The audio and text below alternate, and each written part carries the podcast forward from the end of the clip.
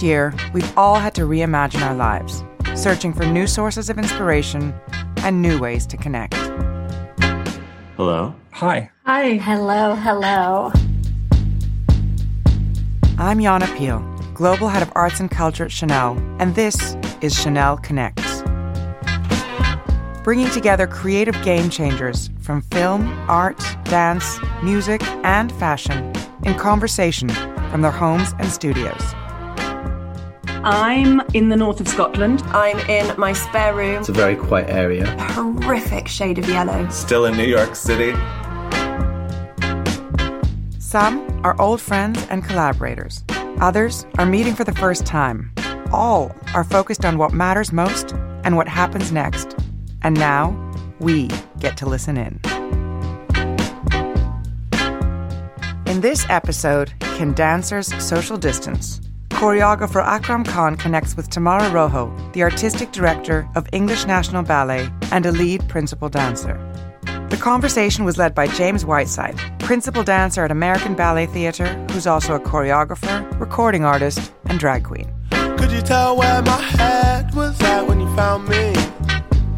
Me and you went to hell and back just to find peace.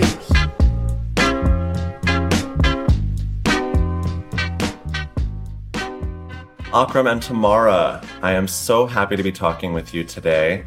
Uh, I am in my New York City apartment in Brooklyn, and there are the beautiful sounds of construction across the street, letting me know that I am still in New York City. Uh, I would love to just talk to you a little bit about what you're doing right now, what city you're in, what room you're in. Let's start with Akram. Well, I'm at home in Wimbledon. Uh, it's a very quiet area. Uh, and I'm just with my family. I'm just holding my two kids back. I gave them strict instructions not to come in while we're doing this. And I'm sure they're going to break that rule.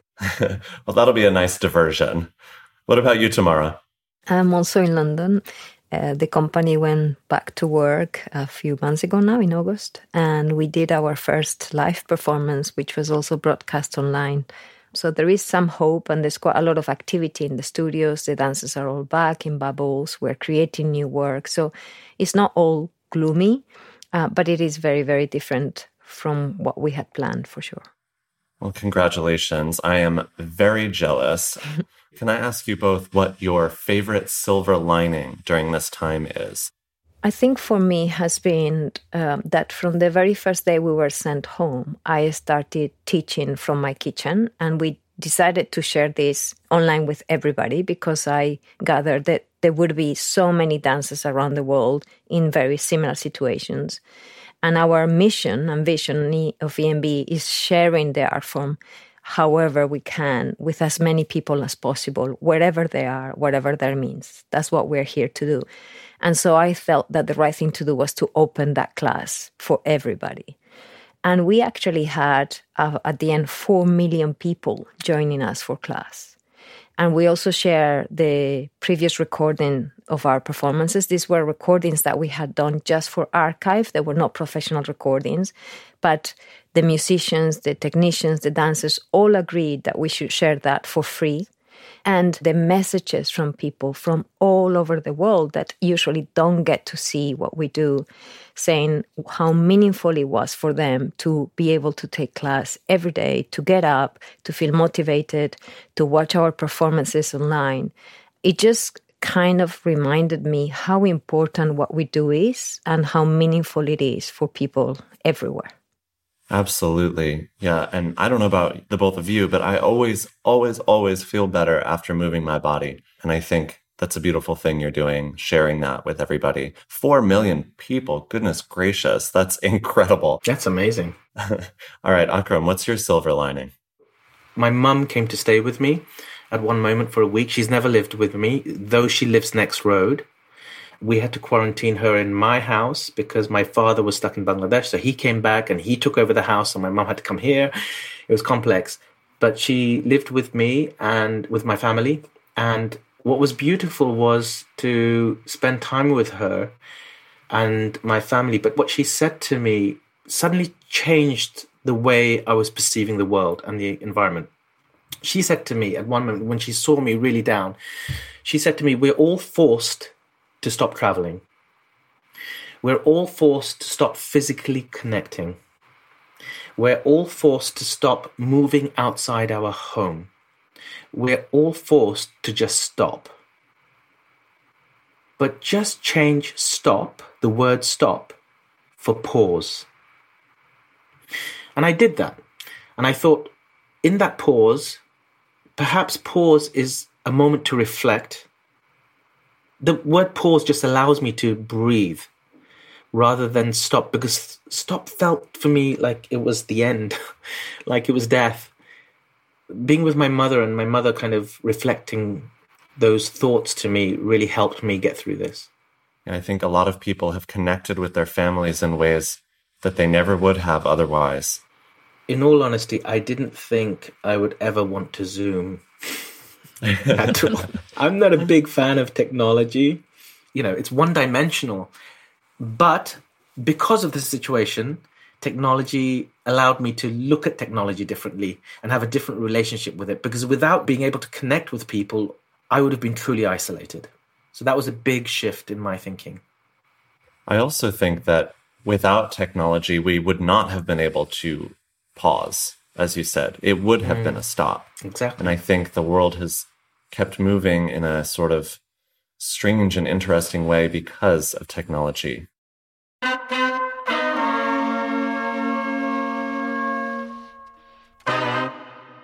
Tamara, as we all know, dance careers are so compressed. What is lost in losing a year in the performing life of a dancer?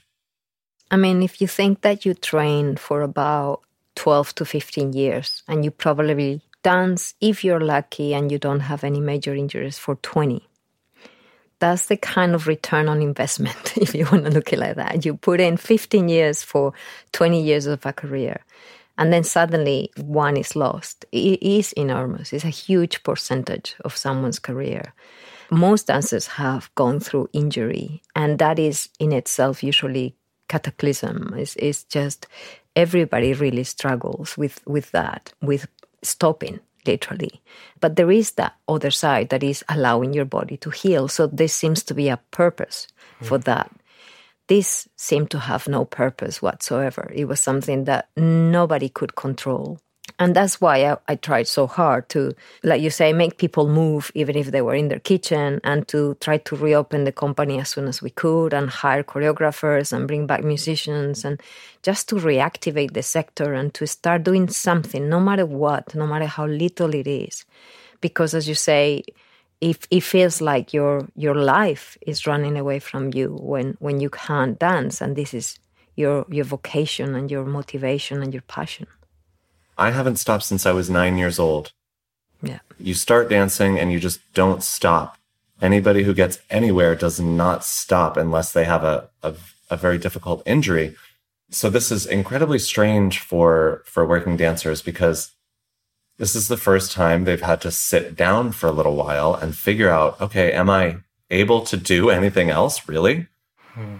And emotionally, it's even deeper than that because for many of us, myself included, I have no living memory of myself without describing myself as a dancer. Mm. I decided I was a dancer when I was five.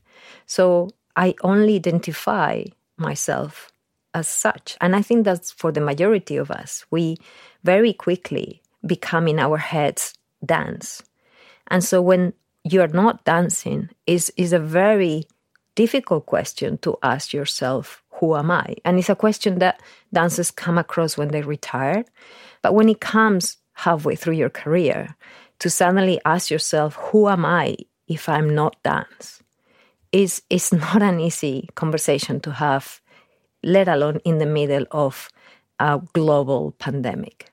You know, I think a lot of dancers have taken to social media to not just entertain themselves, but to also connect with others uh, when we can't all hang out together at restaurants, bars, and clubs and in ballet class.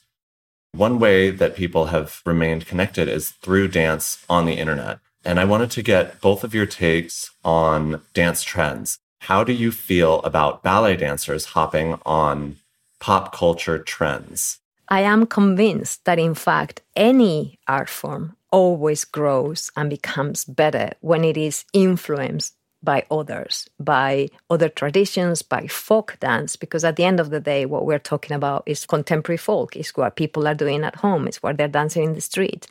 I actually have no problem with cross fertilization, with contamination of the art form. I have done nothing other than contaminate our art form since I became artistic director.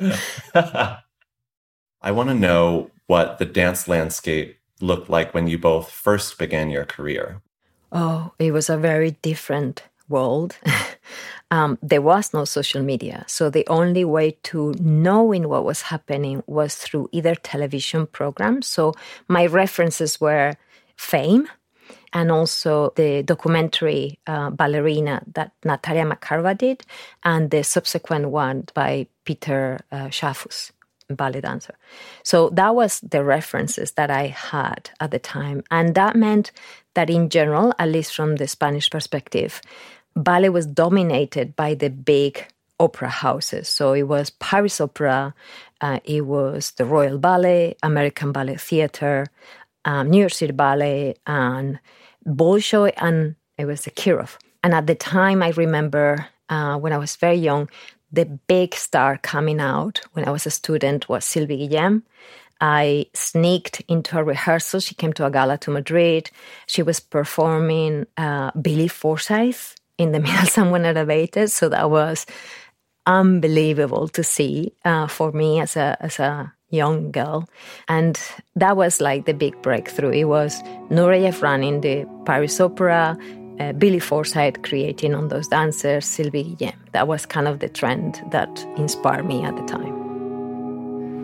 I grew up in a very small community, Bangladeshi community, and the world that I was in was filled with potholes. Um, you know, we were my parents were immigrants who came to London. Uh, I was born in London, but they just lived through a war it was called East Pakistan, and then it was the war happened, and then it formed Bangladesh in '71. I was born in '74, so I grew up South London, and uh, I mostly stayed sheltered within my community. So all the dances, all the music, my body was used, if you like, as a museum, because my parents didn't want us to forget, and they didn't want to forget the horrors that they had gone through. So all those music that was created around the war um, about liberation, about freedom, about being human, about being kind, I learned all the choreography. And I would perform it within the living rooms of many of my aunties' places. And then something changed when I saw uh, on television Michael Jackson. It was like a whole world had opened up. I used to scratch my skin. My mother always told me that you were scratching your skin all the time until you saw Michael Jackson. Well, I was scratching my skin because I thought I would be white underneath it. Because everything that I was exposed to, the heroes were white. The Marvel comics, I was a big fan of Marvel. Any cartoon that I saw on television, any hero, any uh, programs like Knight Rider, you know, A Team. And then Michael Jackson, when I saw him on TV, and it was Thriller that I saw, I was like, there's somebody similar to my color and he's amazing. So Michael Jackson was the one that pulled me out of my community and I didn't want to be Bangladesh anymore. I just wanted to be Michael Jackson, MJ. I made everybody call me MJ. and or I wouldn't perform for them, you know. I was very adamant at the age of 7. And then, you know, Charlie Chaplin, I discovered Charlie Chaplin on TV and then Bruce Lee and Muhammad Ali. These these these these people were my superheroes. I also found Michael Jackson when I was very young. I, I his history double CD was one of the first albums I ever had, and I wanted to dance to his music before I knew what dancing really was or had ever taken classes. And I don't know if you watched the documentary about the alleged victims of Michael Jackson, but that created a paradox in my heart because the music and and the artist have such a special place in my memory. And when i listen to his music now i just my eyes tear up because it's so incredible and it's also so complicated. And i want to know how you feel about that I, I absolutely feel the same. You know, I, I, it's, it's as you said, it's really complex. Um, at that moment, he saved my life. Really, mm. I have to say, for me, he was he was everything because I could identify myself with someone on screen on TV. But we have a huge tendency all around the world to look the other way when someone is super talented. It's unacceptable, personally. I do not agree with it. Wrong is wrong. And yes, everything is cancelled. All my respect for you is cancelled. If you abuse your power or do something wrong, whoever the artist is, I mean, he's not the only one. There's so many. Mm-hmm. So it's really complex to listen to his music. But at the same time, I'm torn because it just also brings back these beautiful memories as me copying him in front of a mirror. You know, I got someone, one of my cousins, to get the thriller jacket. Yeah. You know, the red one that he wears. And I wore it to school. I wore it on the street, and my mother would say, This is really embarrassing. But I would wear it to sleep. You know, that's how much, you know, he meant to me. So these kind of contradictions, it's, it, you know, it's, it's, it's really challenging. Tamara, I want to pivot a little bit and ask you know, when you took over ENB, you realized that you had never danced a role choreographed by a woman. And I want to know how that made you feel and your actions afterward. It wasn't like it was um, something I had been consciously aware of I belonged to a company for most of my career, the Royal Ballet, and I joined that company mainly because of one choreographer, Kenneth MacMillan, and his mm-hmm. repertoire, and because also it was a ballet-based, classical ballet-based company, and I wanted to perform all those classics, and I wanted to perform all the repertoire of Kenneth and Ashton, and so for a long time I felt like I was achieving the purpose for which I joined the organization, and then slowly but surely, I started to think, mainly when I was working with some contemporary choreographers, that the way my body was being handled, I wasn't completely comfortable with, or the way that I was being asked to expose myself to a certain extent, and, and the dynamic between men and women. I felt there was nothing tender, there was nothing feminine, there was nothing motherly, there was nothing caring. It was not all of them, you know. I like to say that all male choreographers had a way choreographing will be ridiculous because it'll be the same as saying that all women choreograph the same. We're all very different. Each individual is different. But I had a couple of rehearsals where I genuinely didn't want to be there anymore, or I didn't want to continue to do the same things anymore, or to represent myself in the same way as a basically either a sexual object or a sexless object. And so once I was an artistic director, and you know, once you have the power to change, I had the responsibility to make change. And so I started commissioning women. And the first program we did is She Said, and I commissioned three women between She Said and She Persisted, uh, which was kind of less than four years later, where it was a second full program of female choreographer, we commissioned over 30 works by women, between works for the stage, films, uh, small works for education, outreach programs, etc. And I don't know that that has proven anything, you know, and I wasn't, I didn't do it to prove anything. I just wanted to widen the conversation. That's all. You know, I just thought 50% of the population should have a go and they should have a say and we should see what they do. And I don't also have any revelations. You know, very often people ask me, so do women choreograph differently? Every individual choreographs differently, you know, and it is really irrelevant. And if that's all we take from this, that's good enough, you know, that every individual is different. And therefore, we need as much variety of voices as possible. What I hope is that in the audience, one or two people will find their revelation. But for that, we need to present uh, a diverse work on the stage. I absolutely agree. And I think ballet and traditional dance forms tend to be a, a little resistant to change because it's so rooted in classicism. Yet I have witnessed firsthand what people really want, and it is the variety. And uh, I want to ask Akram, how do you tackle the resistance to change in your work? Um, I've always felt that I was the other ever since I went to school. Mm. So change became a very important part of my thinking since I was small, really. For me, if people are resisting or some institute is resisting, then I know I'm doing something right because one resists when they fear the other. And so I usually resist back. You know, I, I my I use my family really a lot in my thinking um, and the way I've shaped my thinking or my thinking is shaped. My father was always wanting me to be Bangladeshi, especially when I started getting into Michael Jackson and breakdance and mm.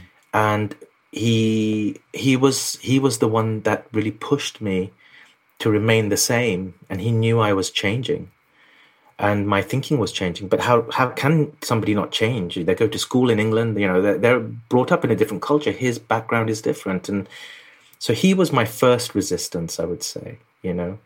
And I never gave up. And my mother always told me she was the opposite of that. She said, "With change comes fear for some people." And that's because the unknown is always going to be, will create fear.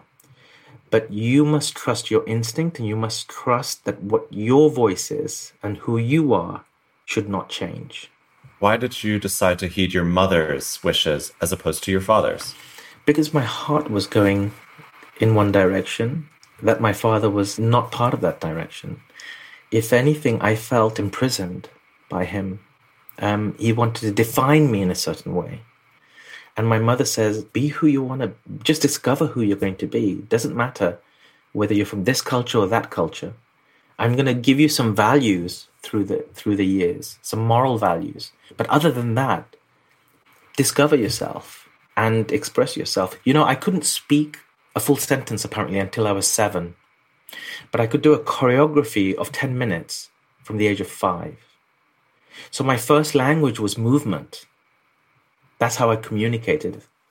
So when it came to later, you know, whenever I felt resistance from organizations or institutes, I'm much, much more, um, I'm game. Let's go. I'm going to push.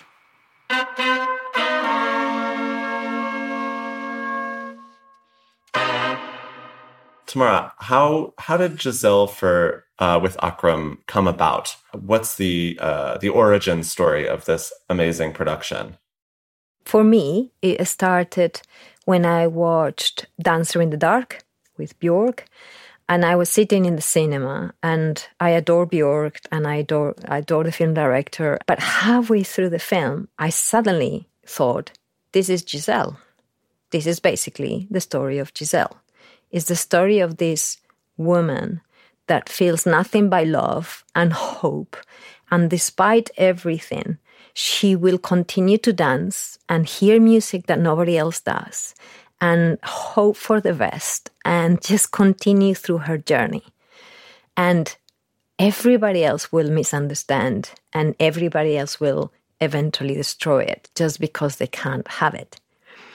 That made me think um, that Giselle could be told in many different ways. And also, when I was very young, I was nine years old, I saw Cullberg Ballet and I went to see their Carmen, and I think I was 10. And again, it was such a revelation. Suddenly, ballet was anything I wanted it to be. It could tell any story, it could have any language. Suddenly, my head exploded. And I remember I came back home and I screamed at my parents all night, You have to go. We have to go again and again and again. So for the whole week, I made them come back. And we saw Carmen and Giselle, I don't know how many times. I was like, We need to see this again. You need to see this. So, you know, in my mind, I had for a long time thought that Giselle deserved another go. And so Dust was an amazing experience for the company, for the dancers, for everybody. And obviously, I wanted to continue this journey with Akram. And so I kind of challenged him and I said, okay, I know you can do this. I know you can do Giselle because I know you can explore the story without fear. I know you will be able to find new ways of telling the story. And I know you will understand the deep spirituality of the second act of the other world. And thankfully, he agreed. I was always huh, um, suspicious, to be honest with you, with any ballet company approaching me because I felt intimidated always. But when I first met Tamara, already I felt someone who was daring to listen. That gift is lost. When I speak to artistic directors around the world, so many of them want to talk to me, but they're the ones doing the talking. But Tamara is a listener. And that's why uh, the difference between an artist and an artistic director. When she approached me with Giselle, I was li- I was really nervous about it because it's one of the most beloved stories in England. And already I also felt intimidated by it because I'm not white. And I've not worked at the opera house. And I don't come from that world. But I felt an immense love and passion Tamara had, not for the product, not for the result, but equally for the process. She wasn't asking just about what kind of show are you going to make with Giselle, but she was asking, what do you need?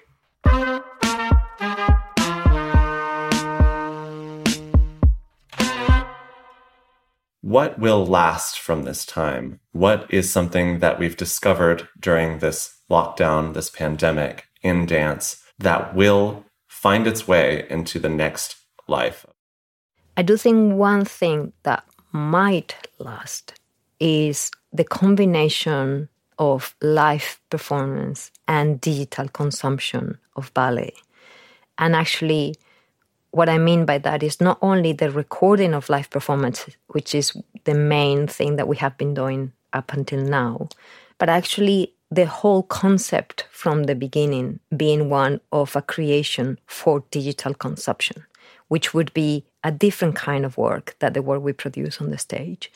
And already, as I said, we are right now creating uh, five pieces of work with the sole purpose of them existing online. So the whole concept for the beginning is that people will consume in in their screens, and therefore they are a different type of work. And I think moving forward, I do believe that there would be those parallel activities now for companies, that there will be creations that are a concept for the stage and for live performance, and there will be others or versions of those ones that will be solely to consume online. And I think that probably will remain. I agree with Tamara that dance generally will uh, have those two avenues. I feel digital right now is a placeholder. We haven't yet found the real kind of space for it, but it's it's a placeholder until the life gets back. but we've discovered the possibilities of what could happen with digital. And so I completely agree with Tamara that yes, there will be two avenues, but I don't feel that life will go away because it's the oldest ritual that we have what it means to be human is to come together, to share stories, to experience those stories together. It's the oldest ritual. And that just doesn't disappear from one pandemic because it didn't disappear from the other pandemic, and it won't disappear from the future pandemic.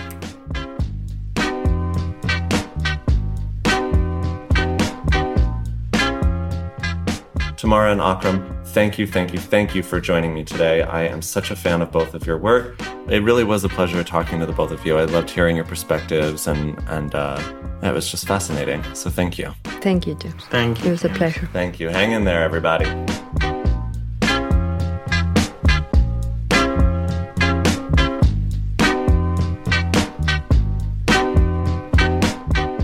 Thank you for listening to Chanel Connects. Don't forget, you can subscribe to the show in your favorite podcast app to get new episodes as soon as they're released.